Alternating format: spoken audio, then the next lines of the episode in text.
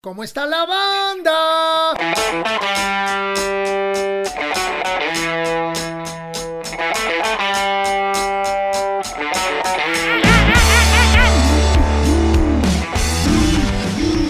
Amigos, ¿cómo están? Bienvenidos a ¿Cómo está la banda?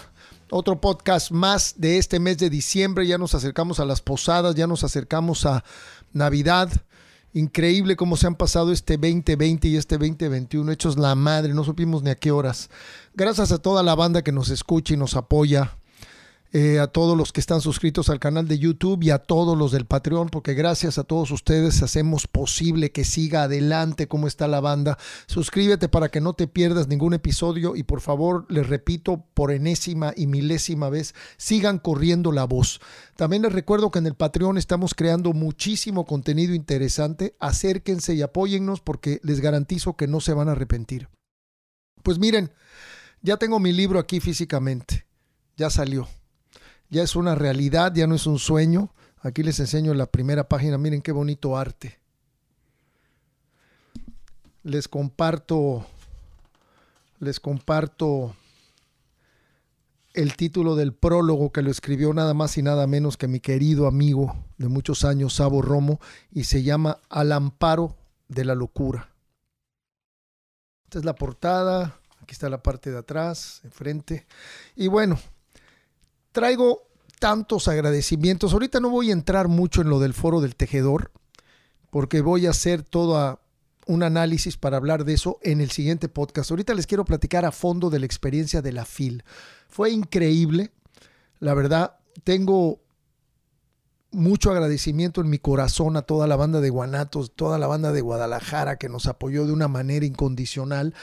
Sobre todo, siempre que voy a Guadalajara, Pablito Macabrito y el doctor Cumbia de Machingón pasan por mí, me invitan a desayunar, nunca me dejan pagar, o sea, son buenísima onda conmigo, de verdad que son unos tremendos anfitriones, pero en esta ocasión el doctor Cumbia, qué bárbaro, mano, se pasó de la raya, me llevó, me trajo, tuvimos seis entrevistas en un día y me hizo el favor de llevarme a todas y ya en la noche pues nos separábamos porque él se tenía que que ir a ensayar con Machingón y, luego este, llegaba Pablo Olvera, porque ya traíamos todo un entourage, Pablo Olvera del Patreon y me hacía el favor de llevarme a casa de Arturo Ibarra y de Rox, Arturo Ibarra, el guitarrista de Rostros Ocultos, a los que también les estoy muy agradecidos porque me abrieron las puertas de su casa, donde pasé un par de noches espectaculares, estuvimos conversando y hablando de miles y miles de temas. Pero en fin, también quiero, no, no me puedo ir no puedo terminar este bloque sin darle las gracias a Rodo López, a Tony Spinotti de primero fue el sonido y a mi querido Alfredo Padilla porque también me estuvieron apoyando, estuvieron presentes, estuvo Hugo Rodríguez, estuvo la Chiqui Samaro, estuvo César este, Cosío, las chicas de la banda Neptuna, eh, mi comadre Yolanda Ferrer, la viuda de Toncho Pilatos, todos presentes en la presentación de mi libro en el Foro Arcadia. Aquí este pues vamos a pasar unas fotos para que vean más o menos de qué se trató el asunto y cómo estuvo el rollo, ¿no? Eh, Angélica Villagómez, que se caracteriza por siempre llegar con unas sorpresas, primero me regaló un par de galletas, esta galleta que se me antoja comérmela, porque miren nada más cómo se ve por atrás. Se ve deliciosa, me dan ganas de darle una mordida, pero tiene la foto de mi perfil de Facebook y me regaló otra con el título, título de mi libro que dice Piro Pendaz, sentido contrario. Esa la tengo por ahí. Pero este Funko, qué bárbaro. Este, este, me encantó, miren nada más, qué maravilla. Y sobre todo, está la Kiki ahí, la, la, perrita preciosa de la familia, que también es la mascota y, y siempre está presente en el podcast. Gracias también a mi querida Angélica Villagómez por no olvidarse de, de los rolleros y de los artistas enloquecidos.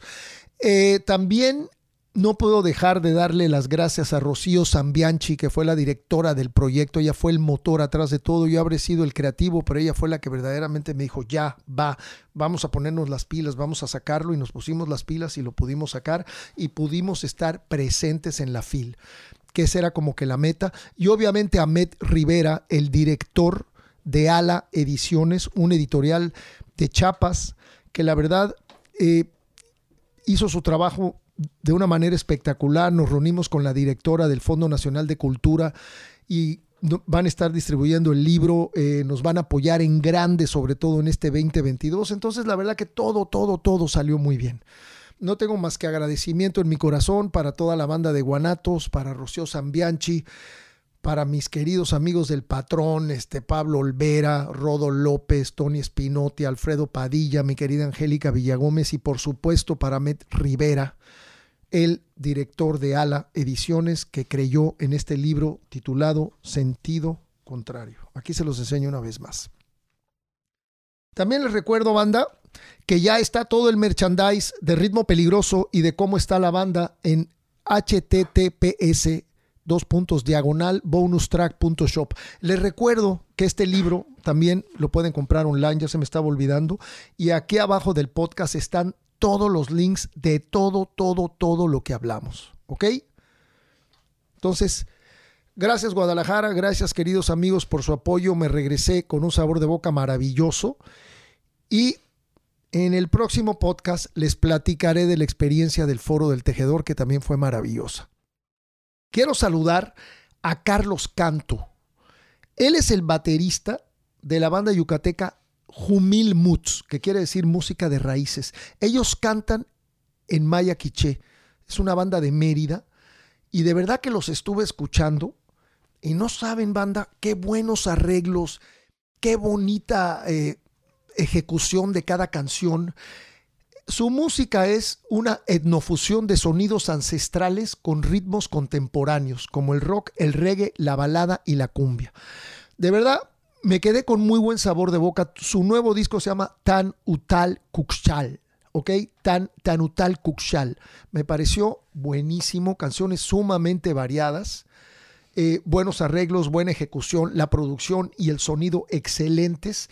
Y la banda está formada por Carlos Canto en la bataca, Diego Torres Piña en la lira, Nicolás Alonso López en el bajo y Luis Cupul Méndez en la percusión. Pero además, la cantante Jazmín Novelo Montejo, mis respetos, qué bonito canta, qué bonito interpreta, súper afinada, o sea, la verdad, me pareció una banda que desde mi punto de vista suena súper pro y súper interesante con una propuesta muy padre unas melodías muy buenas que de pronto te dan ganas como de escucharlas en español, pero están cantadas en maya, entonces eso lo vuelve todavía más interesante. En fin, todo mi cariño, mi respeto y saludo a la banda Jumil Muts, que quiere decir en castellano música de raíces, hasta Mérida, Yucatán.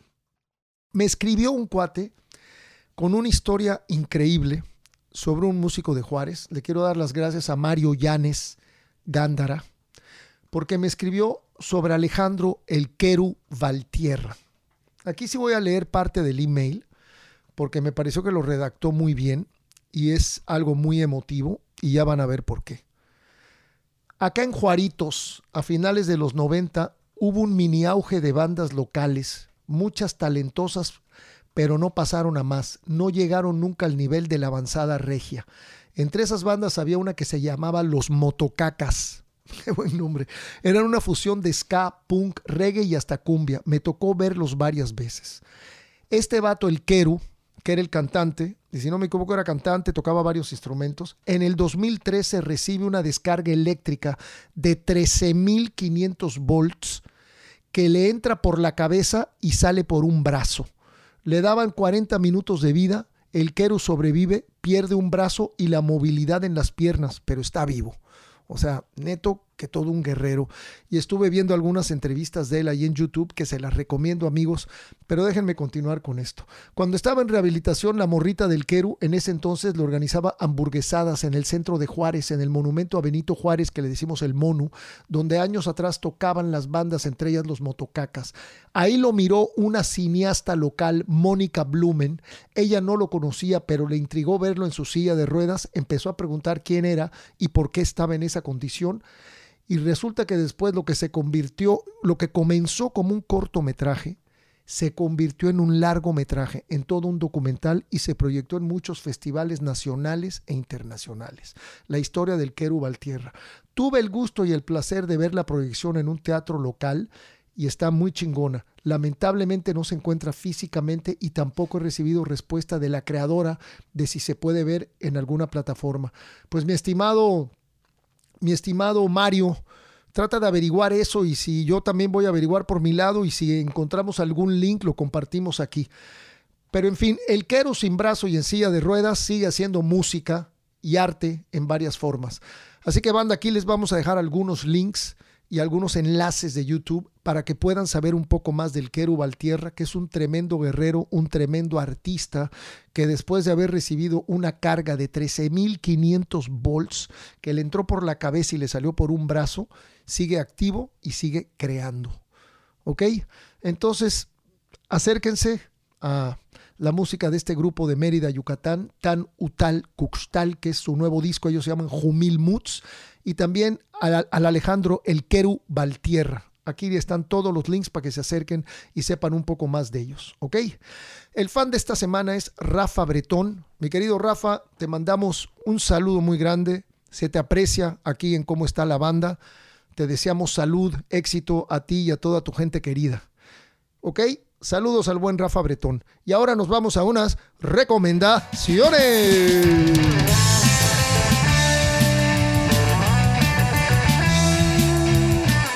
Banda querida, traigo para mí uno de mis discos favoritos de punk y yo creo que de los mejores de la historia del punk americano.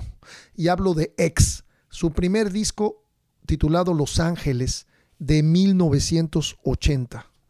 Y por otro lado, bueno, primero voy a hablar de este, no me quiero hacer bolas.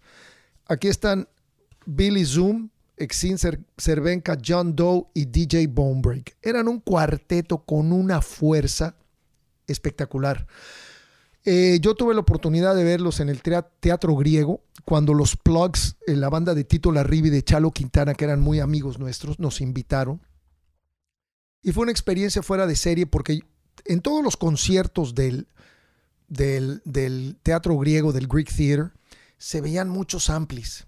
Y pues ahí veías cualquier cantidad de instrumentos, cualquier cantidad de amplificadores. Y aquí de pronto era la bataca, un Twin Reverb y un Ampeg SBT de ocho bocinas de, creo que eran ocho bocinas de 12 pulgadas.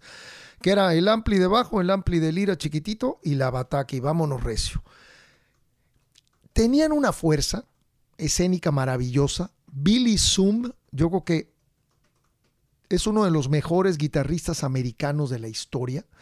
Era un guitarrista rápido, un guitarrista que tocaba muy bien. Además era un personaje que se, paraba en una posición y se quedaba tocando así, sonriendo. Y le caía de pronto el spotlight y le hacía así al spotlight y de pronto ¡pum! seguía tocando. Entonces se quedaba en diferentes posiciones a lo largo del show y prácticamente ni se movía.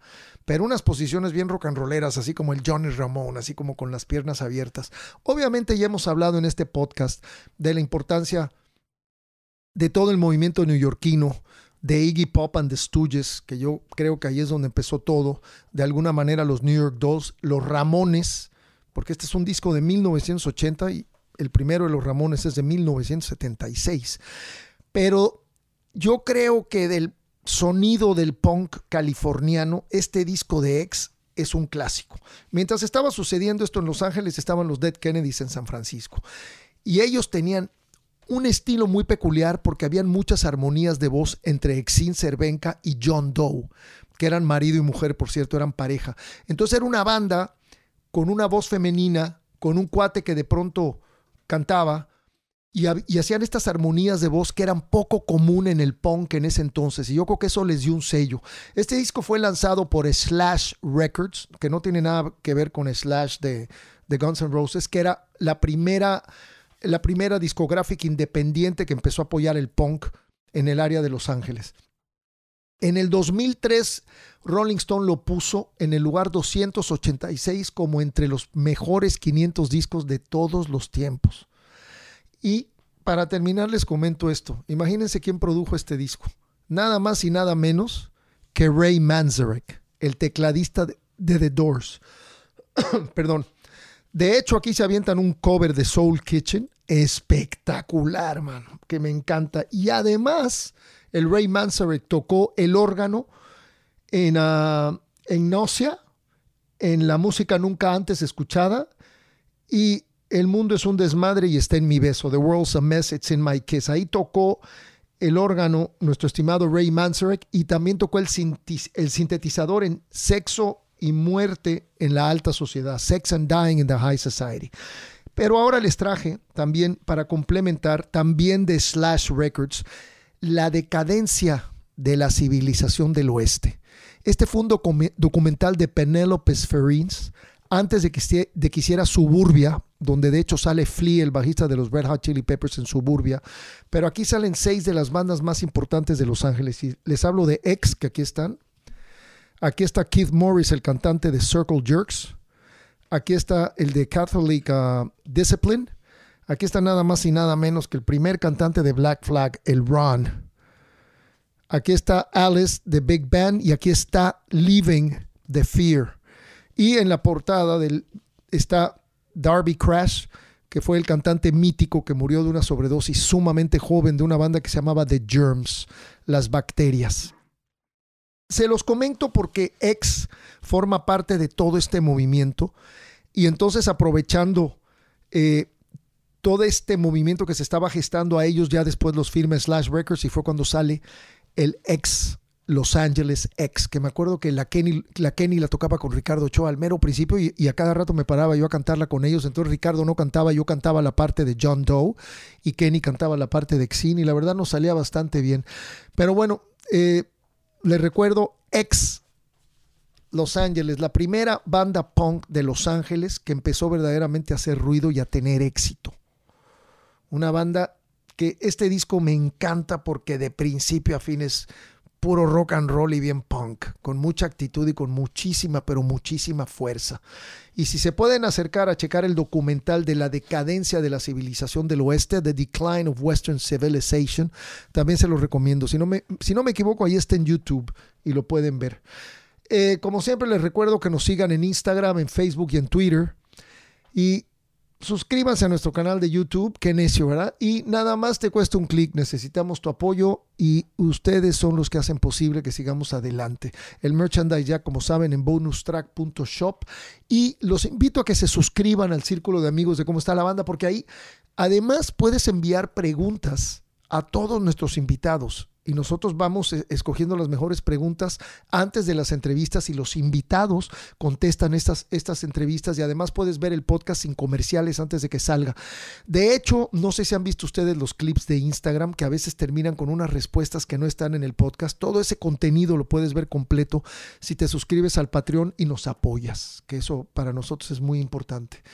Eh, les recuerdo eh, que estamos en Apple Podcast, en Google Podcast, en Steezer, eh, en, ¿cómo se llama? En Amazon, en Pandora. Estamos en iHeartRadio, que también nos han apoyado muchísimo. Muchas gracias a iHeartRadio México. Y recuerden que abajo están todos los links. Y como siempre, me voy a echar ahora una mini bio, una mini biografía de un querido amigo que se llama Rafael González Villegas mejor conocido en este mundo del rock and roll como el señor González. Ahí les va. Percusionista, compositor y productor, Rafael González Villegas es conocido en el medio musical como Señor González. Nació en la Ciudad de México el 8 de julio de 1962. Como universitario comenzó a tocar la percusión con diferentes agrupaciones de diversos géneros, pero desarrollándose principalmente en el rock y el jazz. En 1987 conformó junto a sus hermanos y amigos el grupo Baraja. Yo me acuerdo que a mí me gustaban mucho, los vi varias veces en Rocco. En 1988 es invitado a formar parte de Botellita de Jerez, siendo integrante de esta banda en dos periodos y con quienes grabó los discos Niña de mis ojos, Busca Amor, Forjando Patria, Super Especial, Desenchufado y el último Guacarroc. Pero creo que también grabó No Pinche Mames, Sí, creo que ese también se grabó. En fin, desde el año 1995 hasta la fecha, también ha colaborado como percusionista en vivo y en grabaciones con Frata, Julieta Venegas, Café Tacuba, Tex Tex y Kenny Los Eléctricos. En 1988 sacó su primer disco solista llamado El Señor González y los Cuates de la Chamba, con la participación de 32 músicos invitados e incursionando en la industria independiente. Me acuerdo muy bien de ese disco.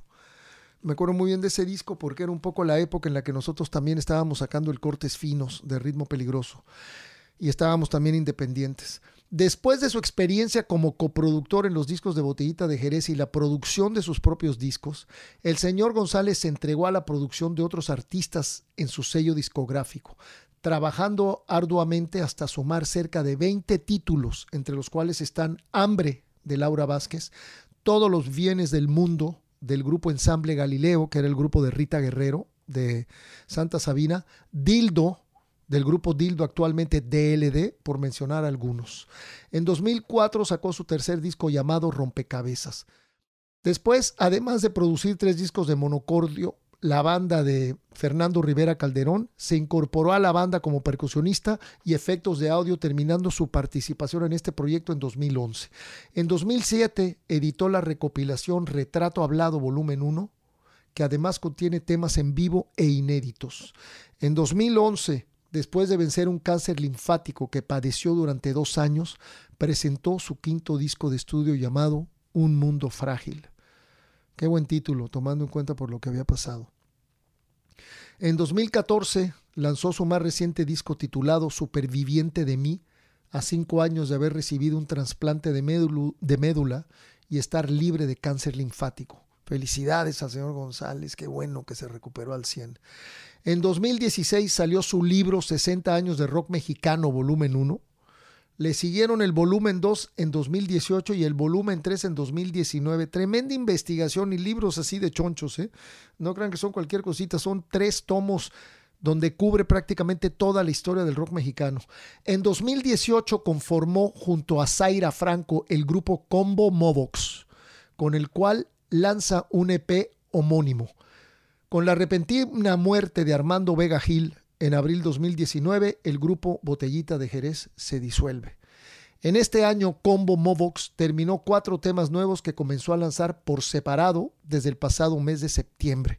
De hecho, lanzó el primero en septiembre y ahorita hace como dos semanas lanzó el segundo tema y así sucesivamente, que es lo que estaremos haciendo todos en los próximos meses, la verdad. Pues amigos, no digamos más, que no se diga más.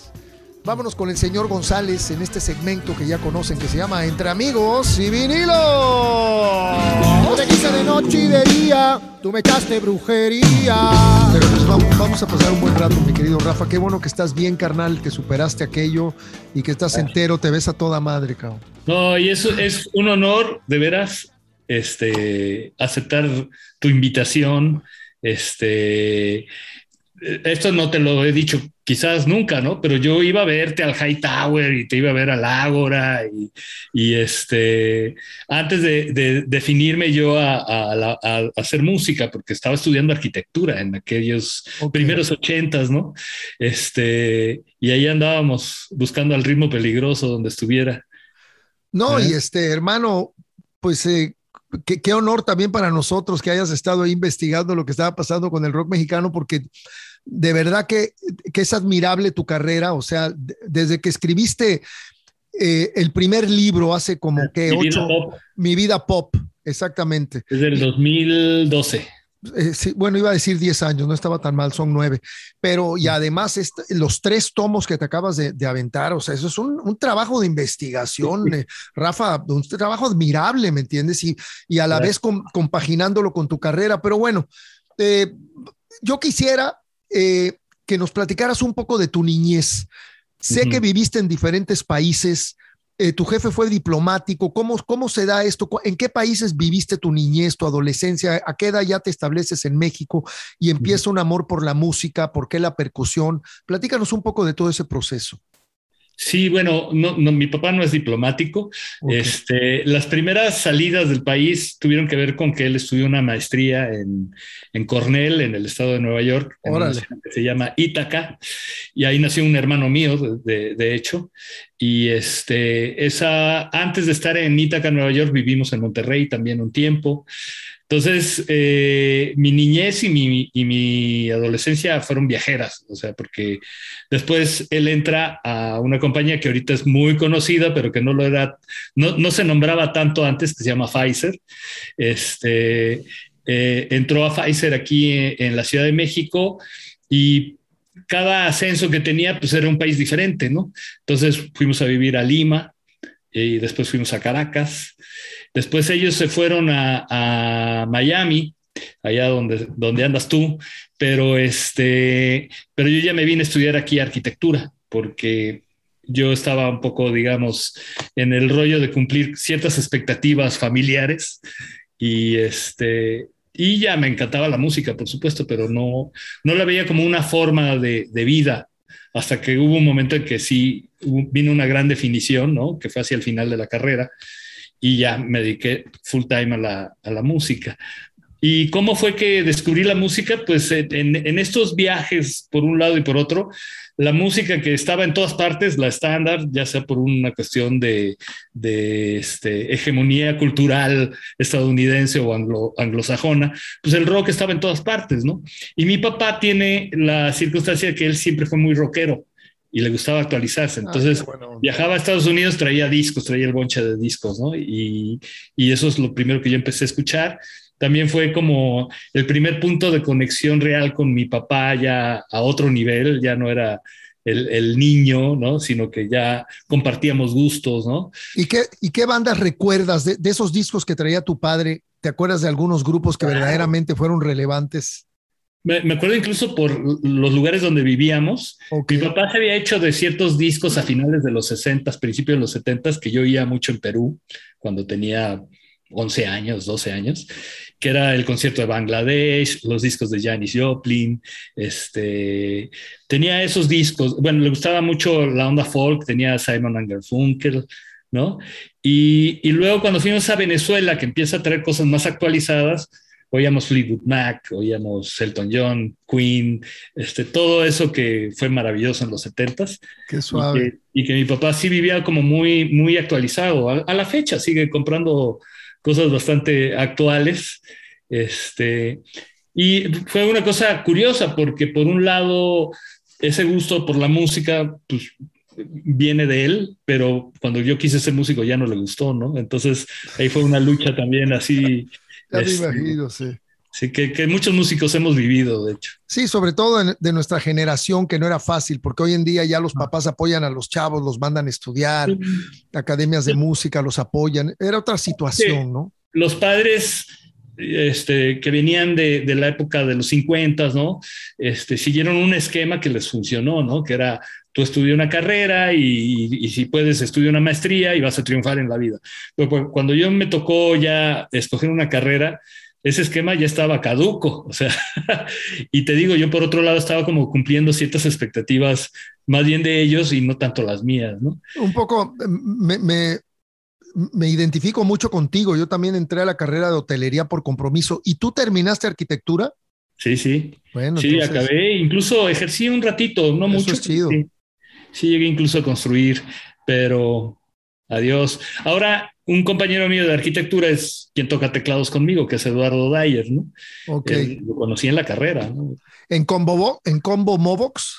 Él está en Combo Movox, pero me ha acompañado en todos los discos del señor González. Órale. Ya platicaremos de eso más adelante. Oye, entonces, eh, tu jefe prácticamente entonces trabajó para laboratorios Pfizer durante muchos años. Te, te, tocó esa Caracas bellísima de los años 80, me imagino, 70. Qué, ciudad tan preciosa, qué país tan bonito, mano. a mí me tocó en los 70, ya ni siquiera los 80. No, hombre, no. Sí, una tremendo, tremenda ciudad y tremendo país, era bellísimo y muy tengo recuerdos muy bonitos de, de, aquel entonces. Tengo contacto con muchos de mis amigos de entonces. La mitad de ellos ya están fuera de Venezuela y este y, me, y tengo recuerdos o sea, la primera banda donde toqué fue ahí, la primera novia que tuve fue allá, en fin, o sea, hay cosas, nexos muy fuertes. y son muy guapas las venezolanas, además. ¿Cómo no? Oye, Rafa, cuando estabas en Perú de casualidad, ¿escuchaste a Frágil? No. bueno, era una banda de rock progresivo peruana muy interesante, frágil. Fíjate que no tengo tan claro el rock peruano porque estaba muy chavo. Seguramente existía, pero no estaba yo como muy en el rollo de ir a un concierto y cosas de esas, ¿no? Tengo otro tipo de recuerdos que son interesantes. Por ejemplo, la, visita que hizo Paco de Lucía a, Lima y, y, que sé después ya como percusionista que de ver el cajón peruano fue que él se lleva ese instrumento a España y se genera el cajón peruano, pero para el flamenco. No me digas eso. Sí, fue, eso no lo sabía. Qué interesante. Fue a partir de una visita de Paco Lucía al Perú. Al Perú, claro, el, famoso cajón peruano. Y también de, de, Perú, creo son los Psychos, que mucha gente dice que son la primera ah, banda punk en el mundo. Eso dicen. eso dicen. Oye, Rafa, y de, ¿Tocas otros instrumentos o, te metiste siempre de lleno en la percusión? Porque yo creo que como compositor debes de tener conocimientos de armonía y todo eso, ¿no? Sí, eh, soy, soy lo que se dice lírico. Claro. soy, autodidacta, pero empecé en la percusión. Básicamente sigue siendo mi instrumento principal, por decirlo así, tocar congas, cajón, este, bongos, percusión latina en general. Claro. Aunque curiosamente no soy un percusionista típico de, ritmos latinos. A mí me prendió la percusión por el lado del rock y por el lado del funk y, este, y, soy no muy cercano a las rítmicas latinas. No es que les haga el feo, por supuesto que no, pero, pero vine de otro lado yo. Eh, sí, no, está poca madre. Simplemente le, le estás dando al rock, a la rola, lo que necesita con la percusión, sin tener que tocar necesariamente un guaguancó o un merengue y venir con esa, con esa predisposición musical, por decir algo. Sino tú lo tienes muy claro porque tú incluyes ritmos afrolatinos. le metes a la rola lo que necesita, claro. claro. Pero eh, a mí me atrajo más como una visión quizás hasta más yacera de generar rítmicas, no, no tanto de seguir patrones ya preestablecidos. O sea, si tú a un guaguancó a una guaracha le cambias el ritmo, le das en la madre. O sea, tienes que hacer ciertos patrones para que toda la maquinita, el ensamble de la percusión funcione. Pero, pero a mí siempre me prendió más la idea de, de crear rítmicas, ¿no? A partir de, de hacerle un arreglo a, a, una pieza, a una canción, ¿no? Entonces, bueno, empecé con la percusión, pero en cierto momento tuve la necesidad de, componer.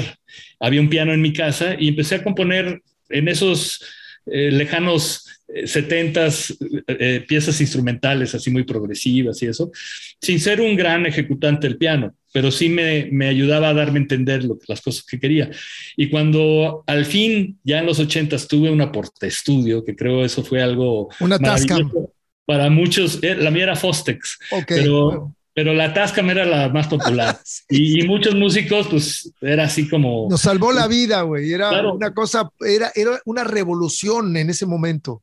Así es, eh, hay que quizás explicarle a, la gente. Sí, que platica, platica. se grababa en cassettes eh, y, eran cuatro canales. Normalmente los cassettes pues tienen este, en un sentido dos pistas o una, un, audio estéreo, digamos, y en, el otro sentido los otros dos. Bueno, lo que hacían las Tascam y las Fostex es que grababan en una sola dirección los cuatro tracks que eran ¿no? De, pronto podíamos grabar, aunque sea un poco de tambora, con bajo, con guitarra y una voz. Así es. Que, era una utopía. Y cuando querías hacer más cosas, empezabas a hacer ping-pongs, que así se les llamaba, ¿no? Pero iban perdiendo calidad, o sea, tres, tres, tracks los pasabas a uno, ¿no? Y tenías entonces libres tres, tres tracks más, ¿no? En fin, eh, eh, eso en realidad fue una gran escuela para después poder dedicarme a la producción, porque con esos primeros pininos es que uno va comprendiendo cómo es toda la dinámica de plasmar en una grabación, pues tus ideas, ¿no?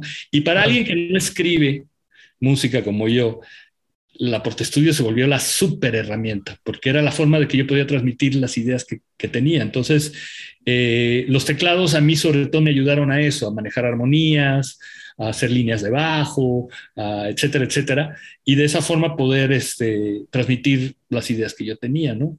Que empecé de una forma muy torpe al principio y ya fui este, sofisticándome poco a poco, ¿no?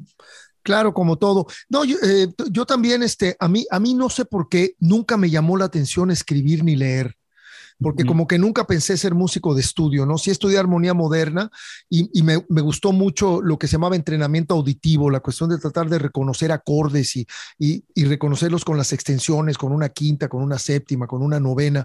Te abre mucho el coco a nivel te abre mucho la oreja y, la cabeza a nivel armonía, ¿no? Y te ayuda a entender un poco el entorno musical como cantante.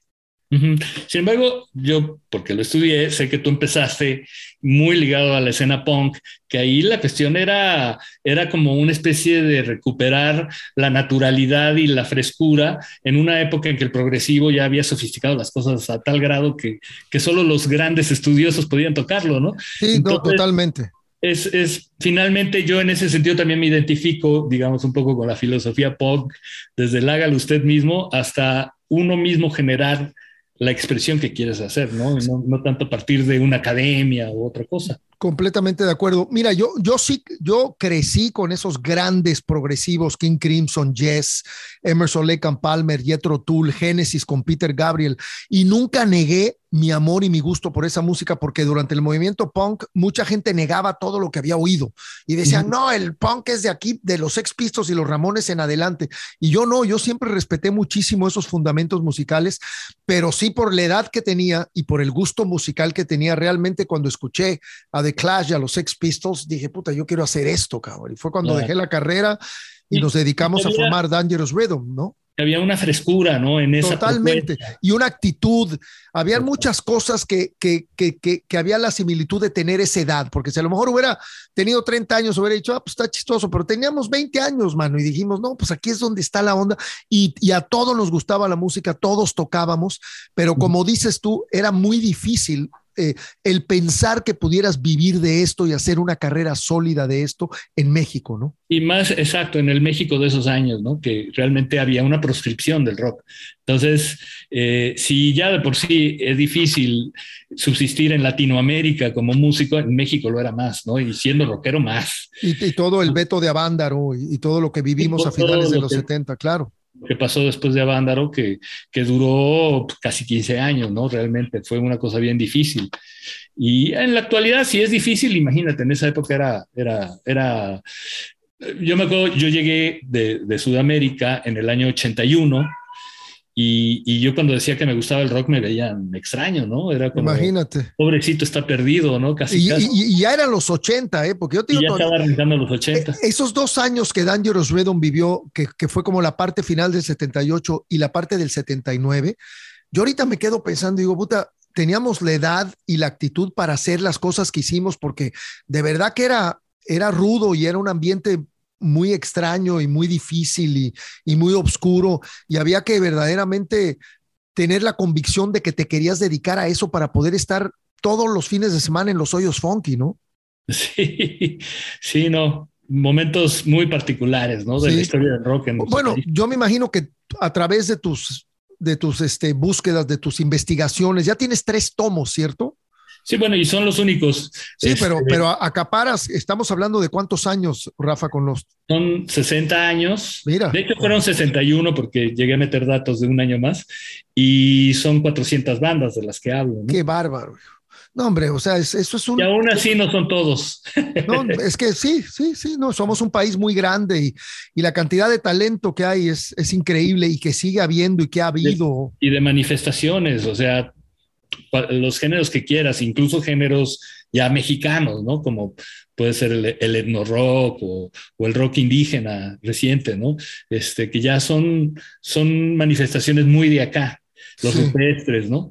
Este, por un lado estaba esta, obviamente, eh, inspiración e influencia de, de, la música que nos llegaba de, de los países anglo, pero también nosotros aquí mexicanizamos, ¿no? Eh, eh, Ritmo Peligroso fue un ejemplo también de, una mezcla, de un sincretismo. De, una búsqueda. Que, propuso algo, algo que era diferente, ¿no? Que no era necesariamente lo que estaba llegando de fuera. Sí, no, y en aquella época, olvídate, era el tropirock, así de una manera despectiva, aunque poco a poco pues fueron. Es porque les pisamos los callos. ¿Te acuerdas de Alejandro Cepeda? Alejandro Cepeda, sí que fue como uno de los precursores de la música prehispánica en México, antes, antes, de Jorge Reyes, creo. Estuvo Luis Pérez antes, él fue el que realmente empezó a hacer esta mezcla de, de, una idea de lo que era lo prehispánico, porque nadie escuchó nunca lo prehispánico, sino que a partir de los instrumentos empezaron a tocarlos y, a generar una especie como de lenguaje, pero que era una intuición, realmente no era que hubiese algo escrito o alguna manera de saber que así se hacía la música antes. Entonces era eso, eso prehispánico con secuencias, con guitarras, con instrumentaciones ya contemporáneas y así es como surge el, el etno rock, que el que lo popularizó fue Jorge Reyes, pero Hubo, Luis, Luis Pérez, por ejemplo, estuvo antes. Sí. Habrá que escucharlo. Oye, y de toda la percusión, de toda esta gama de instrumentos de percusión, yo, yo creo que tu favorito es la conga, ¿no? Sí, las congas, las congas son donde yo, yo me desarrollé, generé una técnica propia, porque al final de cuentas fue como Dios me dio a entender. Chingón. y, es más, si me pones un ritmo afrolatino, lo toco, o sea, sé, interpretarlo, pero, pero nunca lo aprendí de una forma, digamos, académica o por el lado de la tradición, ¿no? Pero es que es muy padre porque de pronto esa manera de abordar el instrumento se puede volver hasta interesante y hasta puedes crear una propuesta diferente de todo lo que se ha creado, ¿no? Porque rompes con patrones que porque no los conoces. Entonces puedes crear cosas interesantísimas cuando sucede esto. Oye, ¿y te gusta tocar con dos congas, con tres o con cuatro? Suelo, eh, tocar con dos, pero a veces, muchas veces toco con tres también. Bien. Está bueno. Te da más, más tonos, ¿no? Y suena más rico el, ritmo. Claro, qué chido. Oye, y empiezas, este, tu primera banda fue Baraja, ¿no? La primera importante, por lo menos de donde gané unos pesitos, fue Baraja. Antes pues, estuve en bandas quizás más amateurs. Hubo una que no lo fue tanto, que se llamaba Hiperfonía. Que, que, tuvo varias etapas distintas y a mí me tocó en una donde era flamenco jazz. Qué chido. Porque yo empecé en ambientes más jazzeros, más que rockeros, ¿no? Mientras tú tocabas en el Ágora, este, con ritmo peligroso, yo llegaba con un grupo de flamenco jazz cinco días después a tocar eh, en el mismo lugar, con menos gente también. Oye, pero Baraja, yo me acuerdo que Baraja era una banda que además de que sonaba muy bien en vivo, sí, sí logró cierta, cierta fama, cierta reputación, ¿no? Fíjate que nos iba bien, pero no duramos mucho. Fue un grupo que apenas llegaba a los dos años de existencia cuando hubo una separación ahí de todos nosotros. Y era, y tú, y estabas con tus hermanos en esa banda. O sea, tus hermanos también fueron, son músicos profesionales o son músicos más bien amateurs, pero ahí. No, se han dedicado a la música. En ese entonces, digamos, todos éramos más amateurs que profesionales. Ok. Y, la banda eh, surgió originalmente porque ellos tenían su banda de escuela, su banda de la, de la prepa, ¿no? Y Gianpaolo y yo, no sé si ubiques a Gianpaolo, el saxofonista. Galazzo, claro, el italiano. Ajá, nos conocimos tocando en Hiperfonía, este grupo que te digo de, de, flamenco jazz, en una de sus tantas este, este, formaciones que existieron. Ahí conozco a Gianpaolo pero pues el, rollo del jazz ya nos empezaba como a aburrir y, queríamos estar en una banda como más eh, que fuera muy directa, ¿no? Eh, en, lo que hacían y divertida sobre todo. Y entonces un día se nos ocurrió ir a visitar al ensayo de mis hermanos de su banda escolar y hubo una química maravillosa. Y ahí es donde se conforma esa baraja que estuvo tocando en Rocotitlán, en Rockstop, en los santos de aquella época, ¿no? Y ah, me acuerdo incluso una vez que tú estabas ahí en Rocotitlán y, nos subimos como para acompañarte en algo. Creo que tocamos un Marielito, pero bastante sui generis. Sí. Y, este, y, era, y estábamos ahí eh, de repente rolando en, en todos esos santos. Yo me acuerdo mucho de Baraja en la época de Rocco precisamente. Oye, y Gianpaolo terminó con Casino, con Frata, con Yello, con el Page, con el Héctor Page, una muy buena banda también, Casino. Cuando se separa Baraja pasa algo. Como dices bien, este, Gianpaolo hace Casino con todos esos personajes. Este, por otro lado, a mí me invitan a entrar a Botellita de Jerez, que para entonces yo ya me había hecho Paco, a, a mí muy buen amigo de Paco, y él me invita. Y mis dos hermanos con el baterista de Baraja hacen otro grupo que intentó ser Baraja, pero pues no, nunca segundas partes fueron igual, que se llamó Mangogo. Claro, ahí también, eh, ahí no entró este, este cantante, Gino, Gino no entró a Mangogo. Sí, él era el cantante de... Claro. Ok. Y este, creo que tampoco acabaron muy bien ellos, pero este, Mangogo tenía esta cosa de que tocaba temas de baraja y por ende tocaba varios temas míos. Ok. Porque donde yo empecé a componer canciones fue en baraja. Y luego Gino formó el dengue. El dengue y también después. Tocó, canciones mías también. Personaje, mano. ¿Dónde estará el Gino? ¿Sabes algo de él? No tengo ni idea. Le perdí el hilo hace mucho. Oye, y, definitivamente no podemos dejar de hablar de la HH botellita de Jerez.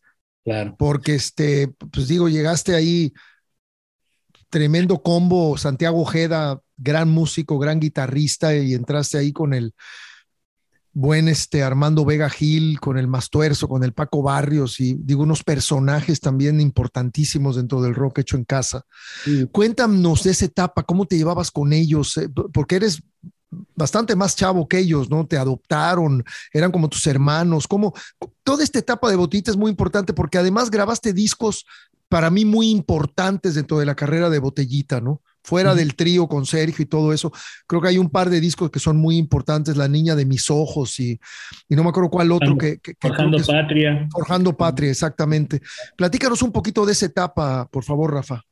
Sí, bueno, este, eh, al principio éramos cinco, porque estaba también Benjamín Alarcón, que unos años después salió y ya terminamos como el cuarteto que duró. Era el tecladista, ¿no? Tecladista, uno. Que me, acuerdo que le decían Alma Grande. Alma Grande, este era Armando el que le ponía esos apodos. Este, los, hizo, ya sabes, sus crónicas de, un Waka Rocker. Eh. Eh, eh, y ahí hablaba de Benjamín como el Carotas, así le decía. Y, este, bueno, hubo un momento, hubo, un momento en que terminamos siendo cuatro, que fue la formación que estuvo prácticamente todos los noventas y que después nos volveríamos a reunir en el 2012. Pero bueno, eh, a mí me invitó Paco, porque Paco fue muy cercano a Baraja. Y, este, y entonces cuando sale Sergio del, del, grupo y Armando y Paco deciden seguir adelante, me invita Paco a mí, unos días después o una tocada después entró Benjamín y dos tocadas después entró Santiago, ¿no? Entonces en el lapso como de un mes se conformó de repente en quinteto, botellita de Jerez. Y me acuerdo mucho que el planteamiento original era que el Guacarroca había llegado a cierta frontera que no habían podido rebasar, ¿no? Y, nos propusimos este, replantear una serie de cosas, entre ellas, pues sí, ser una banda más comercial. Entonces, em, el resultado, digamos, de todas esas reflexiones fue el disco Niña de mis ojos, ¿no? Donde sale la canción que le da nombre al disco, que era una cosa que rompía con todo lo que se conocía de Botellita de Jerez. Y esto tuvo un efecto en dos sentidos, ¿no? Gente que que le gustó que la banda evolucionara y gente que de plano se sintió totalmente defraudada, como suele pasar ¿no? en las bandas. Así es. Y, y, de ahí surgió, de hecho, una, una especie como de polarización del público de botellita, poniéndonos a, los nuevos integrantes en contra de Sergio, cuando en realidad, por ejemplo, en mi caso muy particular, pues yo admiraba Botellita y admiraba Botellita con Sergio, ¿no? O sea, no, no, para mí no era un rollo de rompimiento. Es más, al, a lo largo del tiempo, y esto lo platiqué hace unas semanas apenas con Sergio, este, a lo largo del tiempo se dieron las cosas de tal forma que esa, esa división de las dos botellas es muy, muy extrema. Y, yo le digo a Sergio, yo de entrada, este, pues me quito el sombrero porque tú eres el fundador de una banda a la cual yo le he dedicado también muchos años, me he puesto la camiseta, y aunque sé que él y yo tenemos dos visiones bien diferentes de lo que es Botita Jerez, entre él y yo no hay ningún problema. Claro. Yo le tengo un gran respeto, ¿no? Las broncas que llegaron a tener Paco, Armando y Sergio son de ellos, no son, yo no la compro, ¿no? Y este, y bueno, a estas alturas, dadas las circunstancias, ya que no existe el grupo después de la muerte de Armando, pues claro. este tipo de cosas pues salen sobrando, ¿no?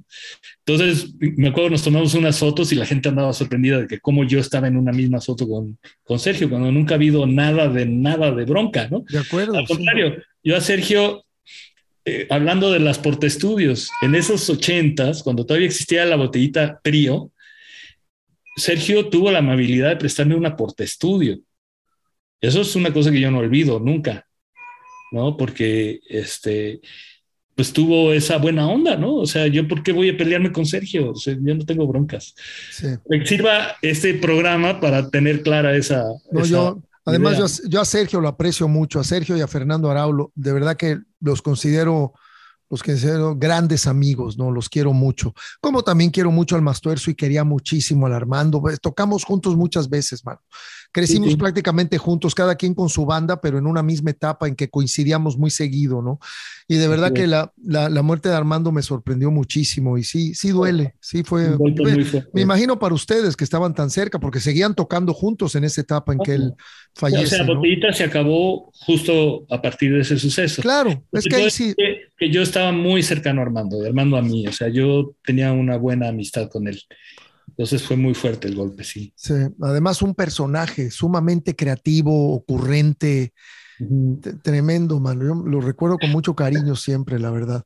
Y este, y además me quedo, me quedo pensando ahorita que me estás platicando de esta como dualidad de, ese, de esa primera botella trío y esta botella después quinteto, ya desde el hecho de haber metido teclados, debe de haber cambiado el sonido radical, porque yo lo viví con ritmo cuando metimos el piano y los teclados con Carlos Warman. La banda se empezó a ir a otro nivel. Pues sí, o sea, si te das cuenta, bueno, Santiago entró en la guitarra, que finalmente ya estaba, pero yo en la percusión y Benjamín en los teclados, y luego cuando se va Benjamín yo me pongo a hacer teclados. Entonces sí era el factor que, hacía la diferencia, ¿no? Claro. Bueno, y Santiago que toca brutal, ¿no? sí, a mí me encanta Santiago. Cada músico tiene su toque y el toque de Santiago pues, es muy particular. Y Santiago era bien fan de Botellita de Jerez también. Pues era sí, bien fan. Eh, al final todos tenían que ver con todos, porque Mila, la hermana de, Santiago, fue pareja de Sergio. Exactamente. Y, este, y Mila tuvo mucho que ver en el nombre de Botita Jerez, cuando se decidió el nombre. En fin, este, aunque no estuvieran siendo parte de la banda, había gente alrededor que era muy cercana a Botita Jerez, ¿no? Qué interesante, mano. Oye, eh, bueno, pues este, la vida sigue, y ahora tienes una nueva banda. Pero quisiera que nos platicaras, me llamó mucho la atención cuando estaba leyendo tu biografía, sobre el Sunday Afternoon Blues. Es un proyecto como de danza, ¿no? Una cosa así. Platícanos un poquito de ese proyecto, porque de verdad te admiro mucho, Rafa, eh, lo versátil que has sido y cómo te has podido adaptar a diferentes cosas, independientemente de la cantidad de colegas que te han invitado a colaborar con ellos, ¿no? Que también eso es muy chido, pero platícanos un poquito del Sunday Afternoon Blues. Sí, bueno, Sunday Afternoon Blues es eh, el nombre de una obra, una coreografía, un montaje dancístico del grupo M de Mar. M de Mar es un grupo con el que yo colaboro desde el año 91, más o menos, 90, 91.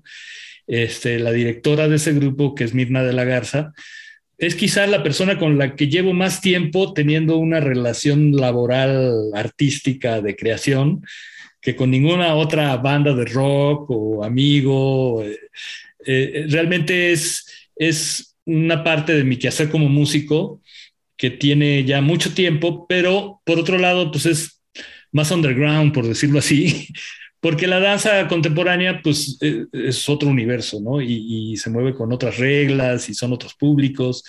Y, y desde aquellos noventas les empecé a hacer música y eh, en el año 2011 o 12 em, aparecí por primera vez en escena con ellas y ellos.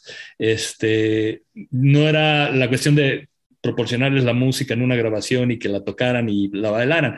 En esta ocasión hubo músicos en vivo y los músicos en un momento dado terminaron también danzando, ¿no? Entonces ahí, ahí este, fue la primera vez que ya mi colaboración no se limitó solo a la música, sino a moverme también. Entonces fue una cosa muy extraña, pero estuvimos dos años presentando esa obra y estuvo súper interesante. Pero es de alguna forma también la consecuencia de un trabajo de muchísimos años con ellos. ¿Y, entonces había un grupo que musicalizaba la danza o eras tú solo en la percusión? Era yo y un guitarrista. Fíjate, este, más o menos, ¿alguna vez? Era una mezcla de, de, una de grabaciones con músicos en vivo en el escenario. Ok. Y esos músicos no se limitaban solo a tocar, sino también se movían. Bailaban. Eh, ¿Alguna vez tuviste chance de ver a este grupo teatral que es La Güera? Es una güera, no, no sé si son de Montreal o de Toronto, se llaman La La La Human Steps. Y ella, ella le hizo la coreografía a David Bowie en el Glass Spider Tour. Eran una cosa, mano.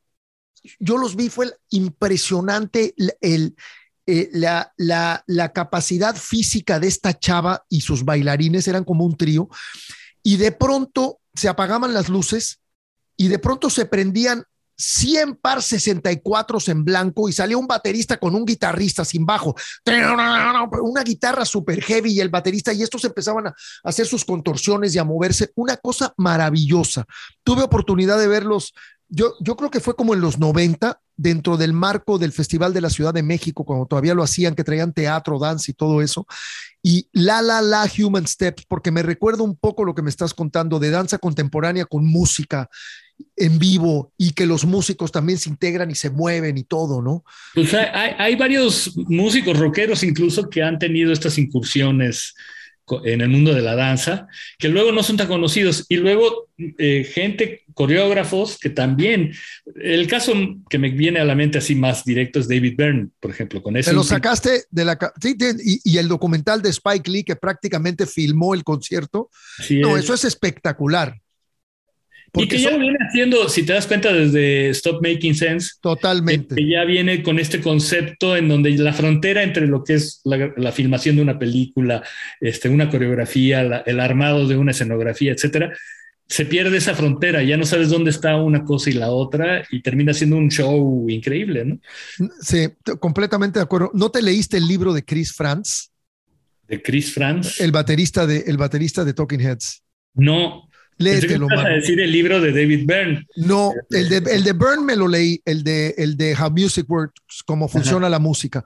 Pero el libro de Chris está, es un libro tan humano porque se llama Remain in Love no Remaining Light, Remaining Love, y es toda su vida continua, todas sus broncas con David Byrne, porque no es un tipo fácil, aunque es un genio, y es muy padre, y luego toda su etapa como productores, cuando producen a los fabulosos Cadillacs, a los Happy Mondays, cuando forman este Tom Tom Club, es muy interesante toda la historia, ¿eh? te lo recomiendo, y pues es baterista, así que estoy seguro que te va a encantar. Te lo recomiendo mucho ese libro. Fíjate que, que, cuando hicimos el disco Forjando Patria, Los Botellos, estuvimos buscando con quién producirlo. E, en ese entonces estábamos wow. disquera ni nada y, y, lanzamos anzuelos, pero alto, ¿no? Uno de ellos fue David Byrne. Y, y, su respuesta llegó mucho tiempo después, a manera de, de postal, eh, él hizo una exposición de fotografía en alguna galería en Nueva York y era una postal de, de, la exposición y atrás nos puso que había escuchado nuestro demo, etcétera, etcétera, y que le parecíamos muy comerciales para Loaca Bob. Para entonces nosotros ni sabíamos que era Loaca Bob, su compañía disquera, y este, se nos hizo muy, muy absurdo que nos viera comerciales cuando aquí en México pues nadie nos estaba tomando en cuenta, ¿no? Y este, pero tuvo la amabilidad de mandarnos esa postal. Y fue la época en que con su compañía estaba firmando que a los, a los de abajo. Sí, firmó a los de abajo, que de hecho la abrieron en el Metropolitan la primera vez que vino, la segunda vez que vino de solista. Y que ahí nos encontramos tú y yo en el estacionamiento, me acuerdo bien. no, y este, y después también este Rubén Albarrán, cuando estaba con el seudónimo de Ñuru, NRU también colaboró con David Byrne en un disco. No, yo, David Byrne para mí, este, y, y cuando sacó Rey Momo, uh -huh. su primer disco de solista que verdaderamente se atrevió a meterse en el mundo de la salsa de una manera irreverente, lo criticaron muchísimo. A mí me parece un disco muy respetable porque yo siempre creo que la fusión refresca la música.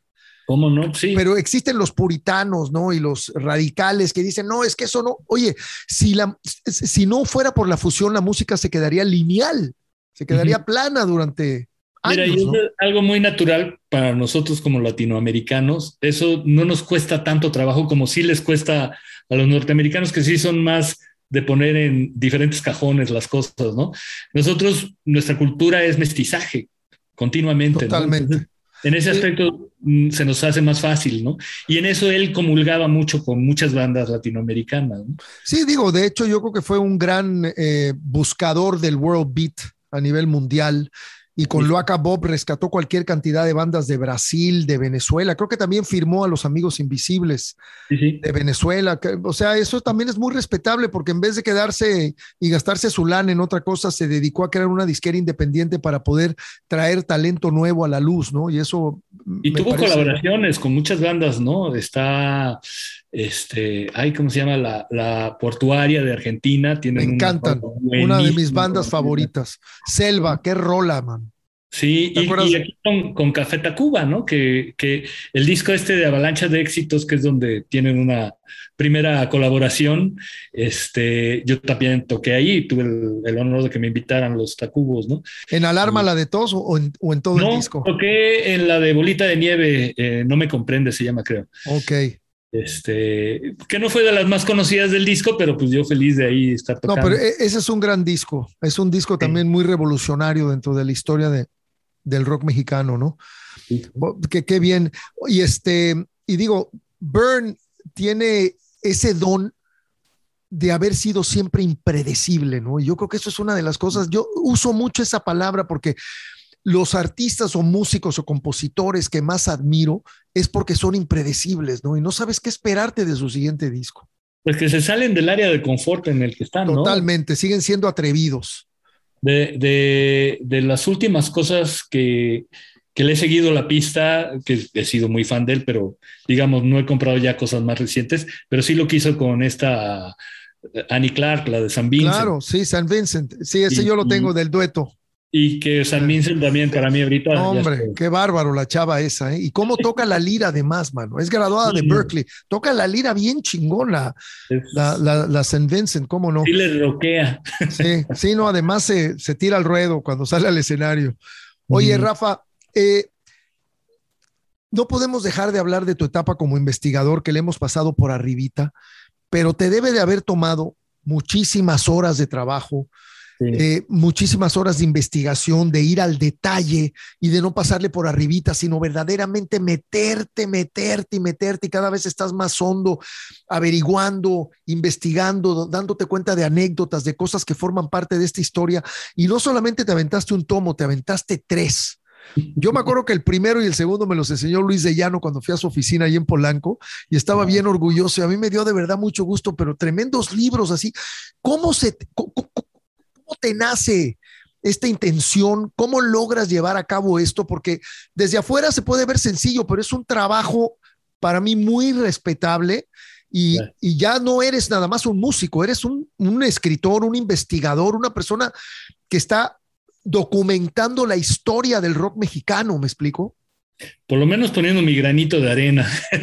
Yo diría que es un granote, con todo respeto, pero bueno, platícanos de eso, Rafa. Pues mira, la idea original realmente no fue mía, pero yo me la apropié. o sea, me buscó. Eso no lo sabía. Eh, me buscó una editorial, Ediciones B, que ya no existe, que, que, en principio quería hacer una enciclopedia del rock mexicano. Ellos vieron que en Argentina, en España, tenían sus correspondientes este, enciclopedias, pero que en México no existía una publicación parecida. Entonces, eh, me, me, convocaron y seguramente porque ya había sacado mi primer libro, el, Mi Vida Pop, y, pues ahí yo suelo, suelo cronicar, ¿no? Y hablo de mucha música ahí. Entonces, eh, me propusieron concretamente, queremos un libro que hable de 500 bandas mexicanas. Yo creo que ni ellos ni yo realmente sabíamos en lo que nos estábamos metiendo cuando yo dije que sí. Este, empecé a trabajar y pues ese texto empezó a ser muy voluminoso y, cuando ellos se dieron cuenta, dijeron, no, pues esto va a ser un tabicote, ¿no? Esto no, no puede ser. Entonces tiene un replanteamiento del proyecto. Yo les dije, miren, en vez de clavarnos en sacar eh, una enciclopedia con fichas de las bandas, olvidémonos del número de, de bandas y más bien se acercaba el 2016, que eran los 60 años del rock en México. Si tomamos como principio eh, eh, la versión del relojito de Gloria Ríos, la versión de Rock Around the Clock, claro. que, canta en una película y a partir de ahí llega el rock and roll a México, ¿no? Entonces, en 2016 iban, iban a ser los 60 años y entonces yo les digo, miren, ¿por qué no replanteamos esto? Primero que no sea un volumen, que sean por lo menos dos. Yo todavía seguía sin tener una dimensión clara de qué pedo. Y les dije, ¿por qué no? Si si en vez de hacer este, una cosa fría de datos duros como son las enciclopedias, a mí que se me da la crónica, déjenme narrar la historia del rock mexicano a partir de, sí, fichas, pero hacer las historias cronicadas, o sea, un poco más narradas desde dentro, que es donde yo estoy, o sea, de donde lo conozco, ¿no? Y eso me ayudaba también a este, saber dónde buscar, porque eh, por lo mismo de estar dentro, conozco historias, conozco personajes, etcétera. Entonces, eh, eh, a diferencia de quizás un periodista o un historiador que se hubieran puesto a hacer este mismo trabajo, quizás les hubiera costado más dar con ese entramado que existe por abajo de todo eso que la gente realmente conoce, porque hay mucho que sostiene eso que la gente conoce, ¿no? Entonces, eh, se los planteé así, les gustó la idea, firmé el contrato por dos libros y en el Inter, esa editorial la compra otra más grandota, Penguin Random House. Figúrate, claro. Por, compromiso, sacan el segundo volumen, o sea, el primer volumen sale con ediciones B, el segundo lo saca Penguin Random House, pero como no había contrato para un tercero, que finalmente sí dio para tres libros, este, cuando quise ver con ellos que lo sacaran, no quisieron. Entonces ya hice lo que se llamó una, una edición de autor. Este, eh, eh, como Independiente. sí, como sabes, yo tuve perdón, una disquera, Discos Antídoto, y ya conocí un poco la mecánica de, de, mandar fabricar este, lo que estoy eh, generando, ¿no? Y pues me aventé y la verdad es que si bien sí tiene sus particularidades, no es muy diferente también a sacar discos, ¿no? Y entonces saqué este tercer volumen y luego negocié con la editorial este, que me, ya me cedieran los derechos de publicación de esas dos primeras obras. Este, y pues ahora yo soy el dueño, ahora las siguientes reediciones corren por mi cuenta. ¿no? ¿Y, y, cómo lo distribuyes? Eh, ahorita estoy con una distribuidora que además, bueno, se atravesó la pandemia. Claro. Entonces, llegó a las tiendas, pero ha sido poco visto el tercer volumen. Este, se llama Universo de Libros, la, la, quien me distribuye. Pero además estoy vendiendo en Amazon también. Buenísimo. Qué bueno que nos dices eso para que todos se pongan la pila y busquen tus libros en Amazon. Amazon está padrísimo porque no solo es el, el ebook que todo el mundo piensa en Amazon que va a comprar ebooks, no, ellos imprimen el libro también. Entonces, si tú lo pides en, en, Amazon Estados Unidos y, y, hay otros países también, este, pero no México, curiosamente. Pero si ya entras a Amazon Estados Unidos, puedes pedir el libro físico. Ellos lo imprimen, y te lo mandan. Bueno, yo el, último que me leí, eh, yo, compro la mayoría de mis libros en Amazon. He comprado varios últimamente, más ahora en la pandemia. Y, y, caray, 8, 10, 12, 14 dólares, o sea, a muy buenos precios. Oye, Rafa, y este, ¿Cuándo salió el primero? ¿El primero sale en el 2018? No, 2016, que fue cuando se cumplieron los, 60, años. Ok, sí lo comentaste. El, el 2, por esta cuestión de la compra de una editorial por otra, salió realmente hasta el 2018. Ese creo que fue el que yo vi con Luis, que tenía los dos, el primero y el segundo. Es, es, uno blanco. El primero es rojo, el segundo es blanco y el tercero lo hice verde. Este, eh, eh, el, tercero salió en 2019, el que yo ya saqué salió el año siguiente y ya un poco antes de la pandemia, y este, fuiste a la Feria Internacional del Libro, yo sé que lo estuviste promoviendo bastante bien. ¿De cuánto han sido los tirajes? El primero fueron 3 mil. Wow. Y se agotó. El segundo eh, fueron mil y también se agotaron. Y el tercero hice mil, que yo todavía tengo ahí unas cajitas con, con libros. Pero estoy viendo la posibilidad de hacer una edición de, de, bolsillo que les llaman, o sea, un poco más pequeños y más económicos para poder vender los tres juntos. Este, ¿Como condensados en un solo libro o, más chiquitos? Como... Una colección juntos, los van a poder seguir comprando por separado, pero que comprar los tres de un sopetón. como el, el, paquetito de los tres en un estuche, ¿no? Y esa onda. Está chido, está bueno. Oye, ¿y, ¿y, cómo, ¿y cómo equilibraste esto con tu carrera de músico, hijo? ¿No te trajo mucho estrés o estuviste muy tranquilo? No, sí, sí fue una chinguísima. Me imagino que debe haber estado bien cabrón. Fueron cuatro años más o menos intensos, o sea, de trabajar todos los días de que amanecía hasta anochecía, escribiendo, investigando, acumulando información. Solo dejaba de hacerlo porque iba a ensayar con botella o iba a tocar con botella. Pero de ahí en fuera, mi mujer dice que no tuvo esposo en cuatro años. ¿no? Sí, está cabrón. Una súper friega. Súper ¿eh? demandante, güey. Muy demandante, pero la disfruté. Es que eso me parece espectacular, ¿no? Porque no puede ser que estés sufriendo en el trayecto y que solamente celebres y disfrutes la meta. Tienes que estarte la pasando bien durante el trayecto. Y no solo eso, que, me, que, me, proporcionó mucha información. O sea, si yo sentía que conocía mi medio, pues ahora lo conozco mucho más. Claro. Y, está padre eso, ¿no? Y, y, de repente ya hasta estoy dando pláticas y cosas gracias a que me pude informar, ¿no? De una manera poco común para la gran mayoría de los que estamos en esto, ¿no? Sí, no, no, es que, no sé, es que sea el más experto, pues hay gente que sabe muchísimo, ahí hay un Oscar Sarkis, ahí hay un David Cortés en su área, ¿no? Etcétera. La, la misma Tere Estrada eh, con sus libros de las mujeres en el rock mexicano, ¿no? y que todos en un momento fueron fuentes para mí también, ¿no? Totalmente, no, es muy válido, pero al final del camino eres un músico que se convirtió en investigador y en escritor, que también es una cosa increíble, ¿no? Oye, y este, ahorita que mencionaste Antídoto, yo sé que en Antídoto tuviste pues bandas muy importantes, tuviste al ensamble Galileo, que era el grupo vocal de Rita Guerrero, tuviste a Dildo antes de convertirse en DLD, tuviste a Monocordio, tuviste, a Monocordio también. Ahora, mi pregunta es, todas las bandas que estaban en el catálogo de Antídoto, además de que tú los firmabas, ¿tú los producías? No todas, pero sí una gran mayoría.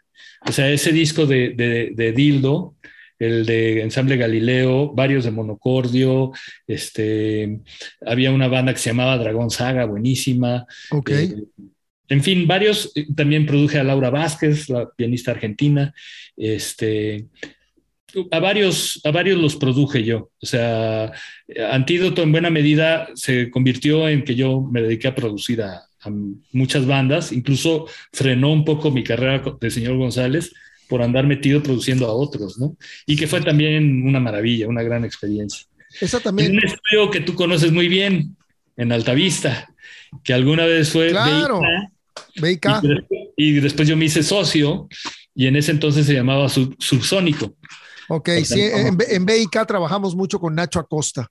Así Hicimos mucha música ahí. Oye, eh, qué, interesante esto, mano. Y también te aventaste al ruedo con una disquera independiente en momentos que no era fácil. Era más o menos la misma etapa de opción sónica, ¿no? Cuando tenías antídoto.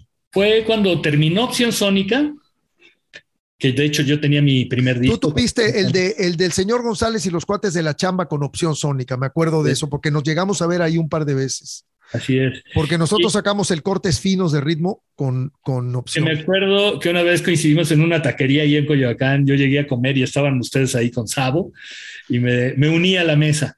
Pero bueno, este, ¿qué te iba a decir? Ah, sí, termina Opción Sónica, que terminó de una forma abrupta. Y, este, y fue justo cuando con Toño Sánchez, que de hecho trabajaba en Opción Sónica, armamos Discos Antídoto, que duró cuatro años y medio fue lo que duró Antídoto, porque vinieron muchos cambios, ¿no? Cambios que, quisieron que también tener una disquera ya fuera una, una labor de, Madre Teresa de Calcuta, ¿no? Sí. Pues sí, sí, es que sí. Bueno, ¿qué te puedo decir, mano? Yo, la etapa que vivimos con Com Rock a mí me pareció una maravilla porque era el momento correcto. Lástima que las cosas no cuajaron, pero me imagino que ya después las independientes vivieron etapas más complicadas, ¿no? Y, también yo creo que Tony Méndez con discos Rocotitlán y todo eso no, debe de haber sido fácil. Rafa, actualmente sigues creativo, acabas de lanzar unos sencillos, estás con una chava, tienes un dueto. Platícanos de Combo Movox y de dónde sale el nombre y es medio electrónico, o sea, está poca madre porque vuelves a hacer algo inesperado. Platícanos de, este, de, tu presente, de cómo se han dado estos últimos meses. ¿Grabaron durante la pandemia por separado? ¿Grabaron juntos? ¿Cuántas rolas? ¿Por qué el nombre de Combo Movox? Pues mira, eh, eh, Combo Movox se formó a finales del 18, del 2018. Todavía yo estaba en Botella, Botella estaba en plena acción, ¿no? Y este, lo, planteé como un proyecto paralelo a, Botellita e incluso al señor González y tenía esta como necesidad de la que hablábamos de salirnos del área de confort. Y dije, ¿qué pasa si, si yo conocía a Zaira Franco en un concierto de Frata y la admiraba su forma de cantar? Es una chava que canta, te puede cantar rolas de Janis Joplin sin pedos y, hace sus, sus homenajes a Amy Winehouse y a otras grandes cantantes, ¿no? Entonces dije, ¿qué pasa si me junto con Zaira yo me encargo de, armar todo lo que está atrás, la producción, incluso componer, aunque ahorita en la actualidad estamos componiendo juntos, pero en un principio fueron mis rolas nada más. y yo me voy atrás, o sea, yo no dejo de ser el frontman, que haya una front y, yo, yo me dedico a, a, ver todo lo otro, ¿no? Y entonces es, es, por eso que acudo a Zaira y hacemos como Mobox con, con un primer EP que eran cuatro temas míos que yo llegué y se los enseñé. Le dije, ¿qué onda? ¿Le entras? Y me dice, ¿qué? ¿Haciendo coro? Le digo, no, es la voz principal. Pues órale, va. Qué chido. Y este, empezamos a promoverlo en el 19, pero el 19 fue un, un año caótico, fue la muerte de Armando. Este, había una idea de tener una serie de actividades de entrada no podíamos tocar en vivo con cuatro rolas nada más, entonces teníamos que componer nuevas rolas. Este, hice una cosa que se llamaron las sesiones del Área 51, que de hecho es el estudio Beika, este, que subimos a las redes de, tocando en vivo esas cuatro primeras piezas de, de, del EP y nos pusimos a componer, ahora sí ya Zaire y yo, encontrando las formas, porque pues tú sabes, ¿no? Esta cuestión de la composición, pues a veces este, tiene que haber como ya todo un antecedente antes de saber cómo funcionar, ¿no? Cómo poder intercambiar las ideas. Experimentamos, llegamos a, lugar, a canciones que nos gustaron y, y, empezamos a grabarlas y viene lo de la pandemia. Y lo que seguía, pues eran, eran cosas que tienen que ver con estar en el estudio mucho tiempo, encerrados, este, entonces pues sí tuvo que haber un parón en seco. Hubo unas cosas que pude adelantar a distancia, como dices, ¿no? Frata me mandó sus bajos, Eduardo Dyer me mandó sus teclados, pero había cosas que había que hacer en el estudio, las baterías, las voces. Entonces tuvimos que aguantar hasta hace unos meses que pudimos terminar y se pudo mezclar, porque también mezclar, eso también implica estar mucho tiempo en el estudio. ¿no? Totalmente. Eh, ya los pudimos mezclar y de eso que iba a ser un segundo EP, pues decidimos sacarlos ahorita en, en sencillos, o sea, por separado. Claro. Eso, son ya los usos y costumbres de la actualidad. Así este, es. Entonces sacamos un primer sencillo que es Dar Amor, que, que le ha ido bien, ha, ha, tenido su buena recepción. Y estamos por estrenar el, el, en próximas fechas este, una que se llama Mi Amor por Ti. Qué bien. ¿Y de dónde sale el nombre, Rafa? De Combo Mobox. Ah, bueno, este. El núcleo de Combo Mobox somos Aire y yo. Zaire es la voz, es Vox. Y eh, yo estoy aportando la parte, digamos, rítmica, eh, que es finalmente el movimiento. Está ¿no? bueno, sí, sí. Entonces, movimiento, movimiento, y voz es Mobox. Y combo porque hay todo un equipo de gente que nos respalda y con el que armamos todo este numerito, ¿no? Entonces, el combo Mobox. El gran combo, combo Mobox. Combo ¿Te Mobox. Acuerdas, ¿Te acuerdas del gran combo de Puerto Rico? ¿Cómo no? Qué bandota, cabrón. Sí, sí, sí, sí. Oye, hermano. En Venezuela ¿qué? se veía muchísimo. ¿En dónde? En Venezuela. Sí, no, me imagino. Cada sí, día. Sí, sí, Nosotros tuvimos la, la, oportunidad de alternar con ellos en una fil por allá mm. por el 98. Tremendo wow. combo, eso sí que no, no, no, no, y con los metales y todo eran imponentes. Oye, mano, qué a gusto, qué a gusto hemos platicado. La verdad que me da mucho gusto volverte a ver, verte sano. Gracias. Sé que pasaste por una crisis de salud en sí. hace unos años atrás, pero lo superaste y estás entero y al final eres un guerrero. Realmente sí. Tuve este, pues esta situación de tener un cáncer linfático, un linfoma que se le llama, eh, bastante agresivo, tuve un trasplante de médula y luego ya en recuperación tuve una infección oportunista que le llaman y me dio una neumonía que no la cuento casi. ¿no? Qué bárbaro. Man. De todo este rollo de intubarse y todo eso me tocó vivirlo, no afortunadamente por el COVID, pero sí con un grado de, de dificultad eh, que implica ¿no? que te intuben y que te ceden y que estés en terapia intensiva y todo Qué eso. Bárbaro. Me tocó y ya todo eso quedó atrás. Sí, qué bueno, qué bueno. Te felicito, Rafa, qué bueno. Oye, ¿y la gente te dice el señor González o te dicen Rafa Villegas? Eso me interesa. Soy, soy Rafael González Villegas. Este eh, depende de la época como me dicen, porque los viejos, viejos amigos me dicen el diablo. Está, está hasta en los, en los discos de botellita y Recuerdo, el diablo y cosas de esas. Este, pero de, de, que acabó mi primera etapa en botellita, que fue en 97, en adelante me empecé a, a, presentar como el señor González. Entonces ya mucha gente, realmente lo del diablo, este, lo saben los viejos amigos, ¿no? Pero sí, lo recuerdo a lo lejos eso. No me dicen. Y mi nombre completo es Rafael González Villegas, pero nadie me dice. nadie te dice Rafa. No, bueno, la gente cercana, ¿no? Mi mujer, mis hermanos, etcétera. Qué chido. Hermano, escogiste un disco que, que no me lo hubiera esperado, pero me encanta que lo hayas escogido porque es un artista que admiro muchísimo y es la primera vez que vamos a hablar de él. Sí, creo que yo hablé de un disco de él. Bueno, ya llevamos un año y medio en este podcast, entonces ya sabes que la memoria no es la misma que, que, teníamos hace 20 años, pero es un artista que yo admiro mucho, que me acuerdo que una vez estábamos en Hip 70 y creo que el Armando Blanco se volteó y dijo, el Elton John es el grupo fresa de los rock and rolleros, de la gente loca. Algo así dijo. Mm. Y yo me quedé pensando y digo, Elton John tenía un sonido muy pop, pero era muy fino. Era un tremendo compositor y Bernie Taupin era un tremendo letrista. Y yo verdaderamente, esos primeros discos desde Honky Chateau hasta Yellow Brick Road, me quito el sombrero, ¿no? Y tú escogiste el Captain Fantastic and the Brown Dirt Cowboy, que precisamente lo encontré en vinilo. Qué maravilla. Es un disco, es un disco que además es la última alineación de estos genios, donde estaba Nigel Olson, Dee Murray, eh, David Johnston. Ray, Cooper. El sí, Ray Cooper, perdón, Ray Cooper, Dee Murray, el bajista, y David Johnston, el guitarrista. Este se quedó con Elton John durante mucho tiempo y también creo que Ray Cooper, pero estos dos los despidió, no sé por qué, y regresaron años después. Yo quisiera que nos platicaras por qué escogiste este disco. Yo, La Torre de Babel me parece una obra maestra esa canción. Pero sin embargo es un disco que no le agarré la onda como a los demás. Entonces me gustaría que, que nos explicaras por qué, qué, cómo te movió de esta manera para que dentro de tantos discos que hay hayas escogido este. Platícanos un poquito de esto, Rafa. Pues mira, te contaba hace un rato que mi papá viajaba a los Estados Unidos y traía unos discos maravillosos.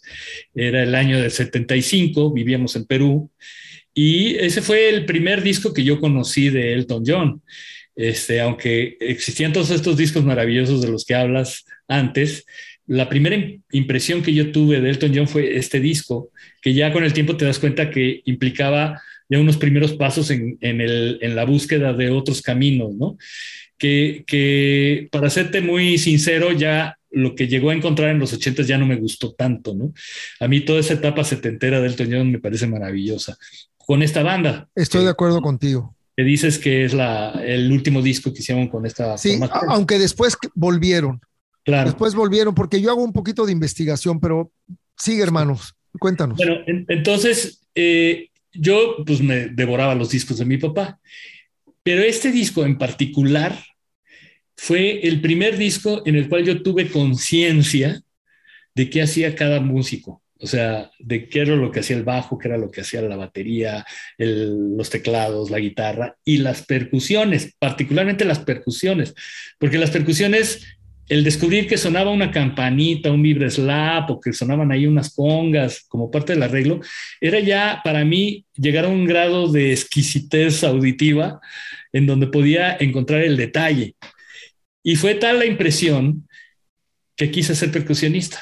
O sea, por Ray Cooper quise ser percusionista. Es que el gusto de Ray Cooper, tú no puedes comparar a Ray Cooper con Giovanni Hidalgo, por ejemplo. Es completamente diferente, pero el gusto de él como percusionista, eso que acabas de decir, de a lo mejor meter el triangulito en un momento perfecto de la canción, ¿no?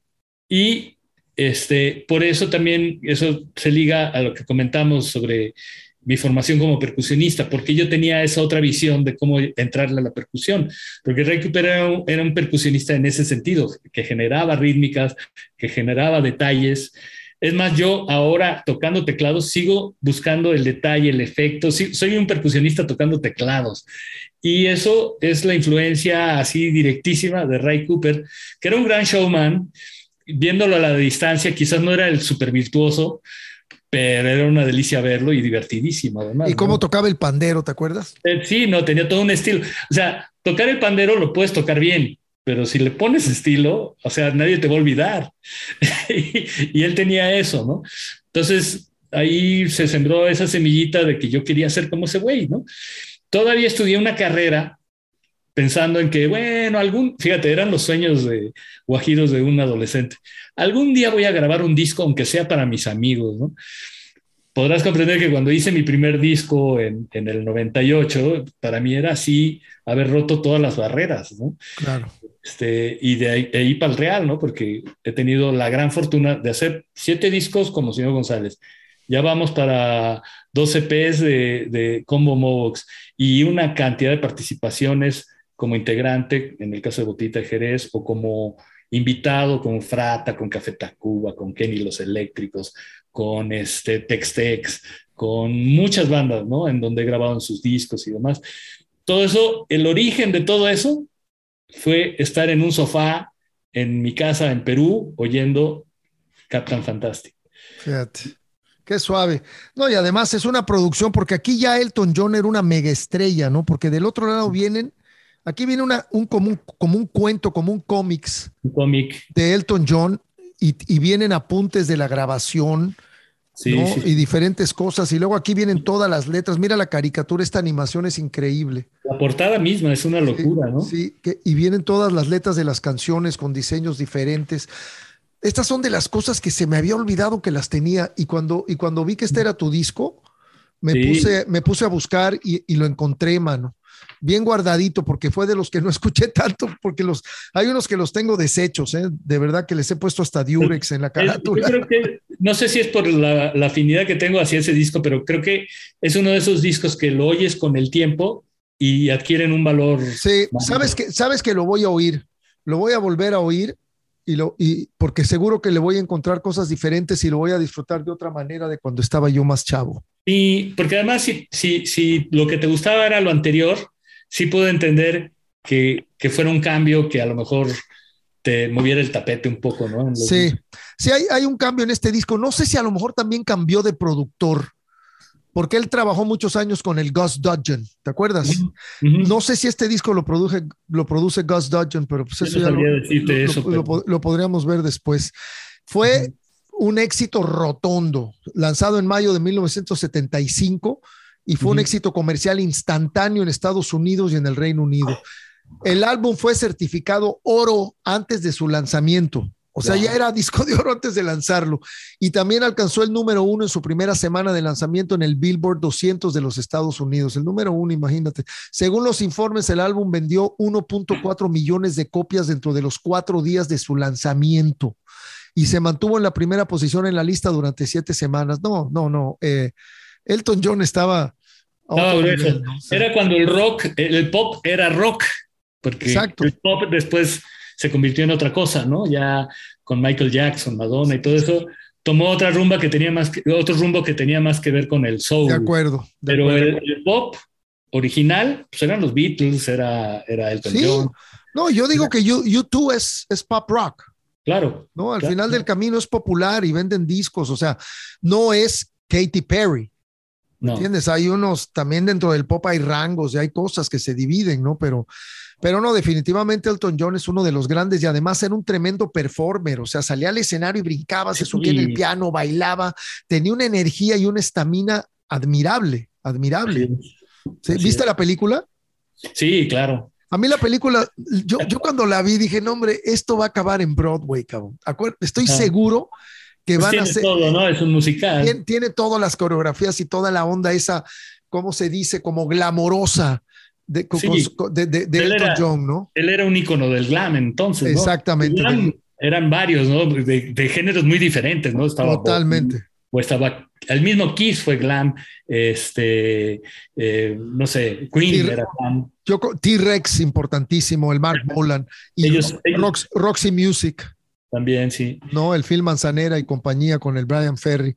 Pero sí. bueno, oye, mano, este, no, yo creo que tenemos que ver más adelante, ahorita que ya se está calmando todo, mi querido Rafa, que, que, hagamos un podcast presencial en la Ciudad de México o en algún lugar así divertido donde nos podamos encontrar y coincidir. Me encantará. No, la verdad que ha sido un placer platicar contigo y me gustaría, literalmente, ¿tienes una conga a la mano? Sí, sí, sí, sí, déjame ir por ella. Ha sido un placer tenerte aquí, hermano. Despídete como quieras. Eso, si quieres tocar una conguita y hacer un canto, épale. Eso, eso es todo, eso es todo. Despídete como quieras, mi Rafa, eh, con un mensaje, con un grito de paz, con un poquito de percusión, como tú quieras. Despídete como verdaderamente te sientas a gusto. Ha sido un gusto enorme estar aquí en Cómo está la banda. Eh, me voy a despedir, pues tocando, ustedes ya harán el, el fade out. Este, nada más recordarles que nos busquen en Combo Mobox, es el nuevo proyecto en el que estoy, eh, que se acerquen, estamos con un, un mensaje muy amoroso. Este, creemos, tanto Zaira como yo, que, que, el mundo necesita amor, aunque es muy trillado el tema, aunque se han hecho miles de canciones de amor, yo creo que hay que poner en el centro de la mesa el amor, que es lo que nos mueve a los humanos, y no el odio, ni la polarización, ni los odios entre unos y otros. Así que este, por ahí vamos nosotros. Y bueno, me, me pondré a tocar unas congas funky. ¡Au! ¡Au!